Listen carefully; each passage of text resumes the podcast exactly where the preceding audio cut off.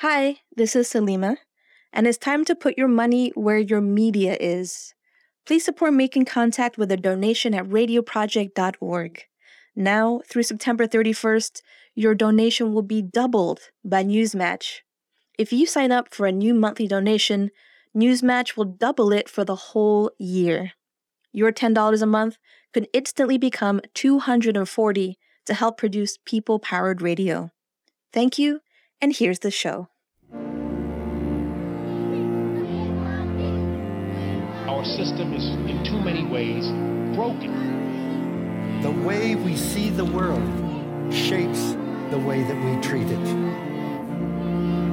This is Making Contact.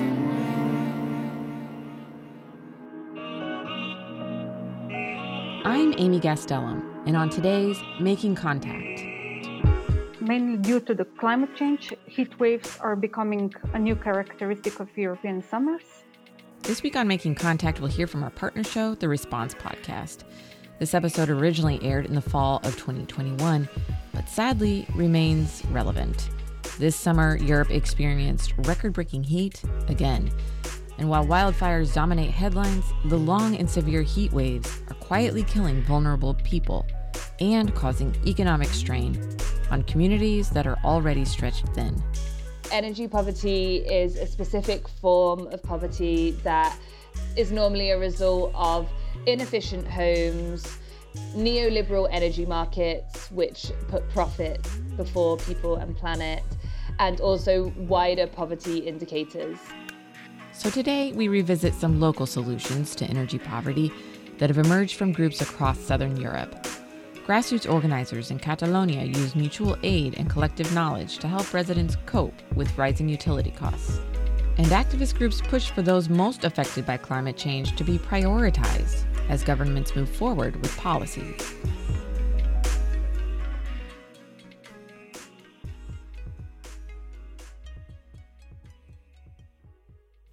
To start us off, here's Eleni Myrivili, the Chief Heat Officer for Athens, Greece.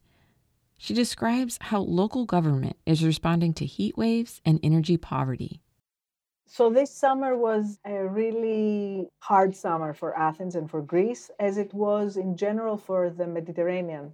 A lot of Mediterranean countries ended up having heat waves and reaching temperatures that were record breaking for Europe.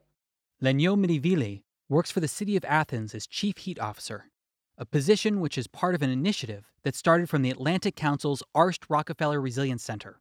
It actually reached the hottest temperatures that Greece has ever reached. It was extraordinary. During several days, we had these post apocalyptic images in the sky of these gray clouds with reddish kind of light coming through them. Photographs and, and images that we have seen from California and from Sydney. I mean, we are now starting to share this imagery, which really feels like uh, a post apocalyptic movie. It really brings to the front kind of what we will be facing in the future much more often than we are now. And it's, it's daunting. But as devastating and headline grabbing as they are, wildfires aren't the only disasters that are sparked by rising temperatures. Heat waves and extreme heat is a silent killer. It kind of rolls in and nobody really knows what's going on and kind of stays there and then kind of it rolls out and then nobody really knows how many people have ended up in hospitals, how many people have died, and what the effects really have been. Exposure to extreme heat has both acute and long lasting impacts on the human body. Heat stroke is perhaps the most obvious effect, but we also know that exposure is associated with heart disease, lung disease, psychological problems like brain fog or general confusion. Studies have even shown that it's associated with an increase in work related accidents. About 104 million people in Europe cannot keep their homes sufficiently cool in summer. Lydia Živčič is the senior expert at the Focus Association for Sustainable Development and a coordinator at EmpowerMed, a project working to tackle energy poverty in Mediterranean countries. Mainly due to the climate change, heat waves are becoming a new characteristic of European summers. And for example, in 2003, more than 70,000 additional deaths occurred due to the heat waves. So, summer energy poverty is present and it also hits disproportionately the most vulnerable. People with lower incomes, people of color, unemployed people, elderly, women, or also people with health issues or homeless people are basically on the front line because they tend to live in the most inadequate homes or actually don't have homes at all. So they have the least access to cooling and being safe during these kind of events. Namely, these areas are not only marked by poor buildings and poor insulation, but they also face challenges of arrears, indebtedness, and risks of disconnection. There is actually no official EU wide definition of energy poverty, but it's generally described by those in the field to occur when a household cannot achieve the minimum level of energy consumption required for satisfying basic needs and also for effective participation in society. So it's not just about being able to keep your home cool enough to stay healthy, but it's also about whether or not you're able to maintain a decent living environment. So, having a house that's too hot to invite friends over would be one small, practical example. Households that are affected by energy poverty may experience inadequate levels of essential energy services, like, for example, uh, thermal comfort. They might experience disproportionate energy expenses that are forcing them into decisions that are very difficult to make, like we call it the heat or eat dilemma. Or they can have very precarious access to energy, for example, depending on very unstable, sometimes even illegal supply of, for example, electricity. The problem of summer energy poverty is estimated to rise in the future, not only because of the climate change and the predictions, but also because vulnerability factors, especially in the Mediterranean areas of Europe, are becoming more and more expressed. In addition to raising public awareness and formulating local, national, and EU policies designed to tackle the issue, EmpowerMed is also working on implementing practical solutions tailored to empower households affected by energy poverty. We're proposing five different ways to tackle energy poverty among people. The first is so called collective assembly. It's uh, a format where about 20 to maybe 30 people affected by energy poverty gather in common spaces roughly every two weeks. During a conversation with each other, they help each other to transfer and exchange knowledge and skills about energy use, reading energy bills, implementing simple measures for energy savings, also, they're discussing, uh, for example, how to change energy provider from a more expensive one to a cheaper one. Sometimes people get together in collective assemblies to organize collective purchase of energy. Sometimes they're trying together to access building rehabilitation grants. So it's a wide array of activities that people try to do in support to each other in collective assemblies. But the most important characteristic of this activity is that actually people show each other that they're not alone, that they all have some part of knowledge of how to solve and tackle the problem, and that they can actually support each other, and so on. Then the next way to tackle energy poverty are household visits. We do a short and very simple energy audit based on which we suggest a package of hints and tips about changing behavior in the household. But also, we provide uh, the household with a small package of free devices that can help them save some energy, also water, and so on. So, there's the assemblies and household visits. And EmpowerMed also hosts do it yourself workshops where participants can exchange tips and tricks on all sorts of things from information on how to best shade your house with plants, how to use water and ice to cool a space with simple ventilation, or teaching folks how to read their smart meters. Then the fourth way that we help the people is that we provide support in accessing small grants or loans for investments. For example, refurbishing the household or changing some of the energy consuming devices. Then the last step or the last method that we're using are so called health workshops. Here we work in two manners again. One way is that we work directly with people affected by energy poverty, and a bit similar to collective assembly, we work with a group of people but with the support of therapists who helps people open and tackle their mental problems related to energy poverty.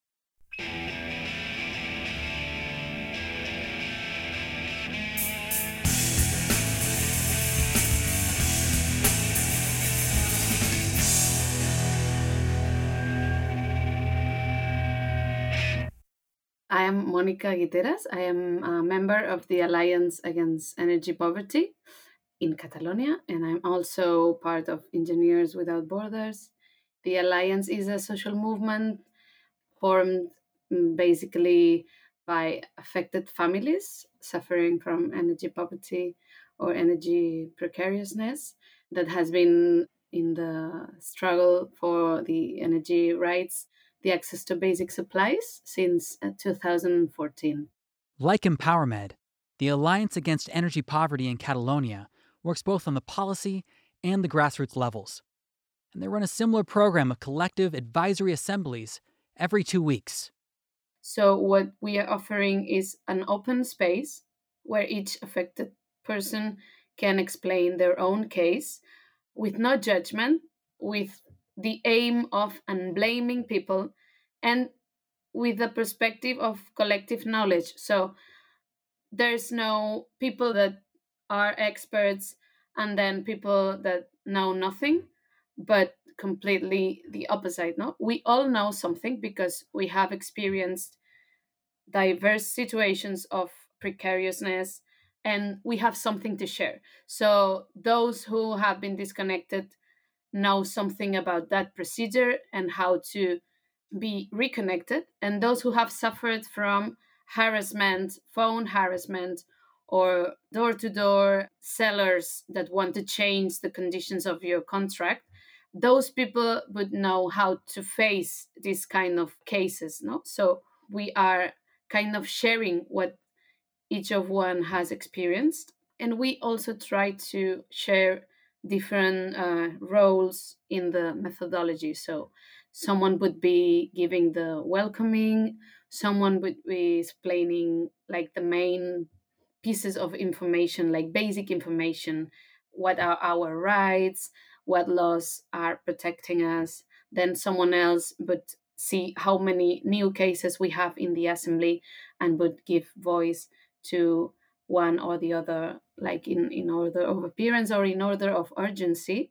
And then someone else would also accompany those cases that are more complex. No? So we try to work in a horizontal way.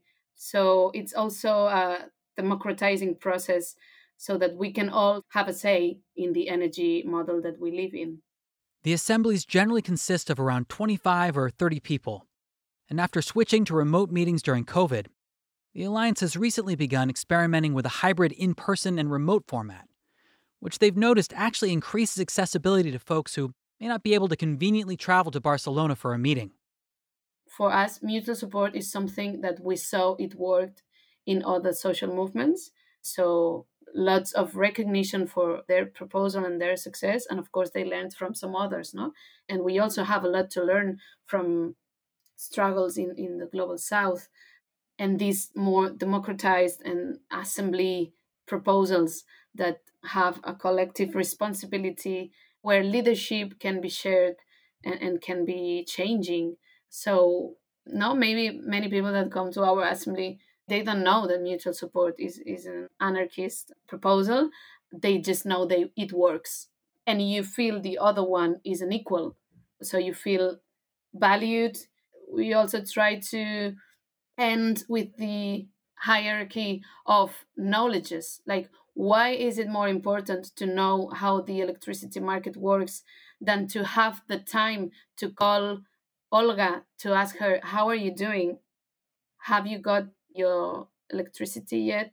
Like why is more important the conceptual knowledge than common sense or calls of how are you doing? Which is very simple but no one was doing this i mean no one for these people like no one was helping them in this sense maybe they didn't need so much advice like the steps to follow are this this this you need to, to fill in this form this form and this form but they needed like how are you this is something that not always social services can do because they can't do anything else. Like social workers are having so much trouble coping with all the work they have.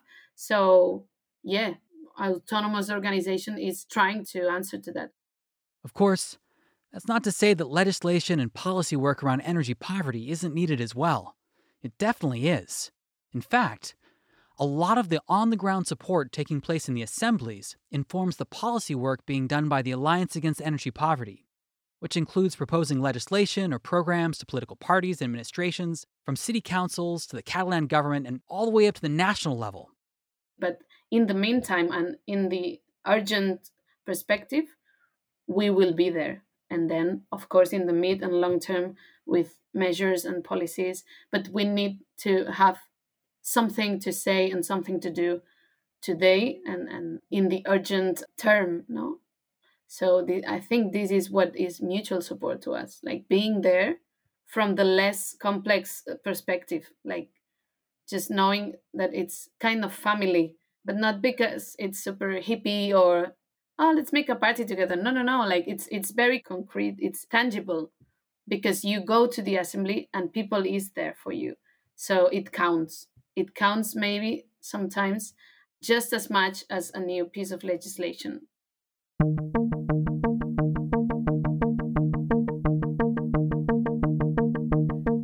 We're jumping in to remind you that you are listening to Making Contact and a piece from our partners at the podcast The Response.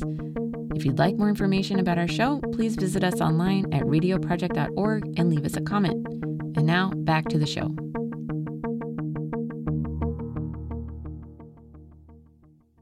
Hi, I'm Martha Myers. I am the energy poverty campaigner here at Friends of the Earth Europe, and we work for the most socially and environmentally resilient solutions to the climate crisis.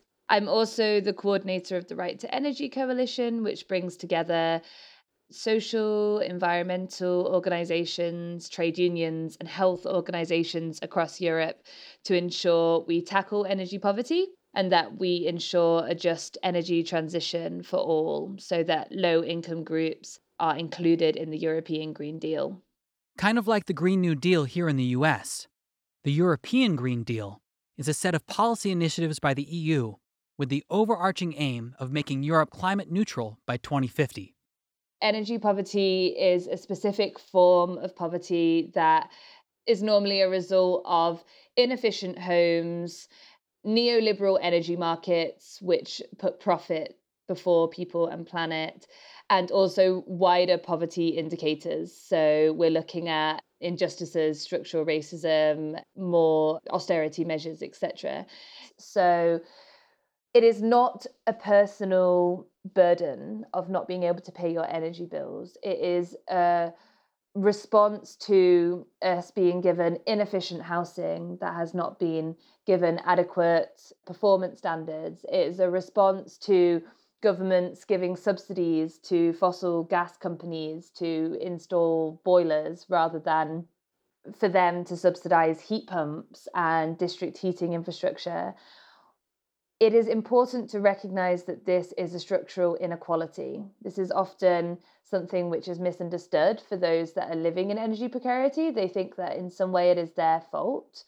And we actually know that one in five Europeans struggle to keep their house cool during summer. So it's a huge problem across Europe, particularly in the southern regions where there are inefficient housing, um, and we know that heat waves are increasing at an exponential rate. This is the richest continent in the world where we should have adequate resources to deliver to those that live on the front lines of the climate crisis. And however, we continue to put the poorest and most vulnerable disproportionately at risk, as well as not giving them access to the clean and affordable energy that they deserve. So I think this is something that the Right to Energy Coalition really works for, is to ensure that we are holding governments accountable, holding the EU accountable to deliver to low income groups who have been previously left behind or unheard in climate policy. The Right to Energy Coalition has European partners at many different levels, from those with direct experiences of living in energy precarity to solidarity groups and community organizations who take action to ensure that energy poor households are protected and are able to access renovations and renewables at a local and municipal level.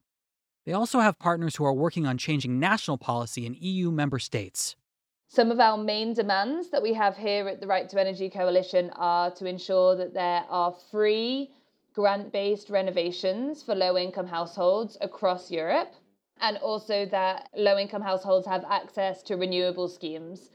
And one of the ways that this has to come forward so that we can remedy the climate crisis is by diverting subsidies from, for instance, fossil gas boilers, which are seen as the current answer to energy poverty, which is very short sighted, towards more sustainable solutions to ensure that low income households can have access to renewables, green district heating, etc.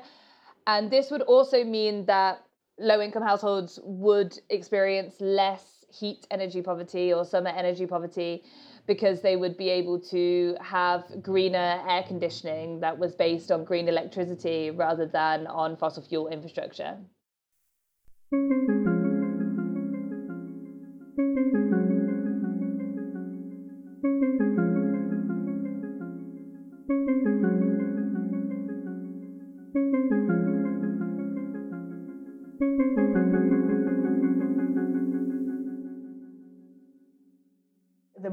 Got involved in this role, the more I got worried about it, and the more I learned about the challenges of the city in relation to heat, the more I felt that I was more and more dedicated to it. Here's Athens Chief Heat Officer Lenio Myrivili again.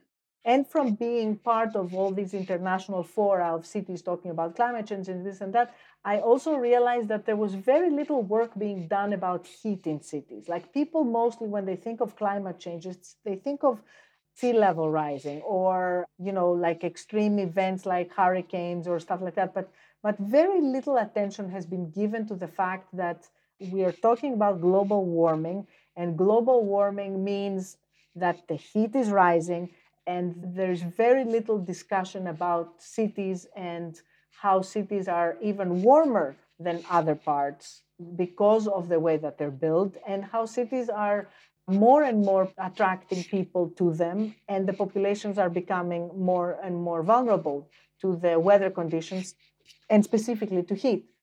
In addition to implementing information campaigns and helping to create buddy systems where municipal workers and NGO members regularly check in on and provide a number of services to folks who may be particularly vulnerable to excessive heat. Lenio also has larger, systemic visions, not just for Athens, but for cities all across Europe and even globally. A big part of it is to make it more visible and make it more concrete and explain what the dangers that are related with it are to different parts of the population part of this, I think it will be um, game changing if we manage to start naming heat waves and also categorizing them. So they're not this vague thing that doesn't really have a beginning and an end. It doesn't really have a specific kind of sense of what are we really dealing with which I think it will make it easier for the media to communicate them, but also for decision makers to set into motion specific responses based on what level of heat wave is being forecasted and what we will be dealing with. Now, all this is very vague and ad hoc. And it's like, you know, different measures are being taken in different ways that are not at all kind of regulated and standardized. We have to transform our cities and we have to really aggressively take back public space from cars and really kind of focus on public transportation and on bringing nature and water in the cities. And actually, I think it has to be, I use the word aggressively uh, very consciously because I think we can't just kind of keep talking about, you know, creating parks or planting trees. I mean, all this is great. And I, I don't want to say we shouldn't do this, but I think we should really vamp out up the efforts and, and really talk about creating forests in the cities, like long, elongated forests in cities where we can take away space from cars and create other types of mobility that do not depend so much on, on the car. But generally, kind of, we have to rethink the surfaces of the cities. We have to use technologies, use different types of materials to cool the cities, and, and also bring water to the surfaces of the cities, which is very important, and use water together with green to lower temperatures. As we have just seen with the release of the new IPCC report, we are really heading towards a climate crisis, and this is a lived experience for millions, if not billions, of people day to day. And it is the poorest who are on the front lines of the climate crisis, those who have already been marginalized by our current capitalist neoliberal system. And these are people of color, elderly, those that have been already exploited. And these are the people that have done the least to impact climate change, and they are often the ones that feel the brunt of this. And we're seeing this with heat waves across Europe at the moment, and also flash flooding, which has really drastically impacted Belgium, Germany, areas across the UK. So these heat waves are one example of the volatile nature of climate change and how this is going to just be escalating for years to come. So at the moment, we are heading towards a five to six degree warmer world. And really, we need to stay within 1.5 degrees to have a chance of any future for humanity and also for other species across the world. We should start really understanding that it is collective responsibility and that not everybody has contributed the same to climate change. We cannot demand the energy poor to consume less. We can't do that because maybe they are consuming too little. Maybe they are consuming under what they need. We have seen that very clearly in the Alliance Against Energy Poverty. Like people don't turn on the heat because they are too afraid to the bill that is coming the next month. So for us, it's very important to understand that we cannot demand the same for people who have been under consuming. So maybe some need to consume less for some to consume adequately. So for us, this is climate justice, and this is what we are trying to explain because there's inequalities. Adding low income groups as a add-on to climate policy is not going to work. Like these are groups that have been disproportionately excluded and exploited by the capitalist system for decades, if not centuries. So we must ensure that they are at the forefront of every single piece of climate legislation. We need to ensure that all green policy is socially just. We are going to have to spend billions, if not trillions, of euros to mitigate the climate crisis. Either we do this through adaptation and mitigation to ensure that we have efficient housing, renewables for all, green infrastructure, and that this is heavily subsidized to ensure that all can have access to the energy transition, or we have to respond to disaster after disaster. So I do hope that this is the time where we really shift away from neoliberal ideology in our political system towards really thinking about what is going to benefit people and planet in the long term.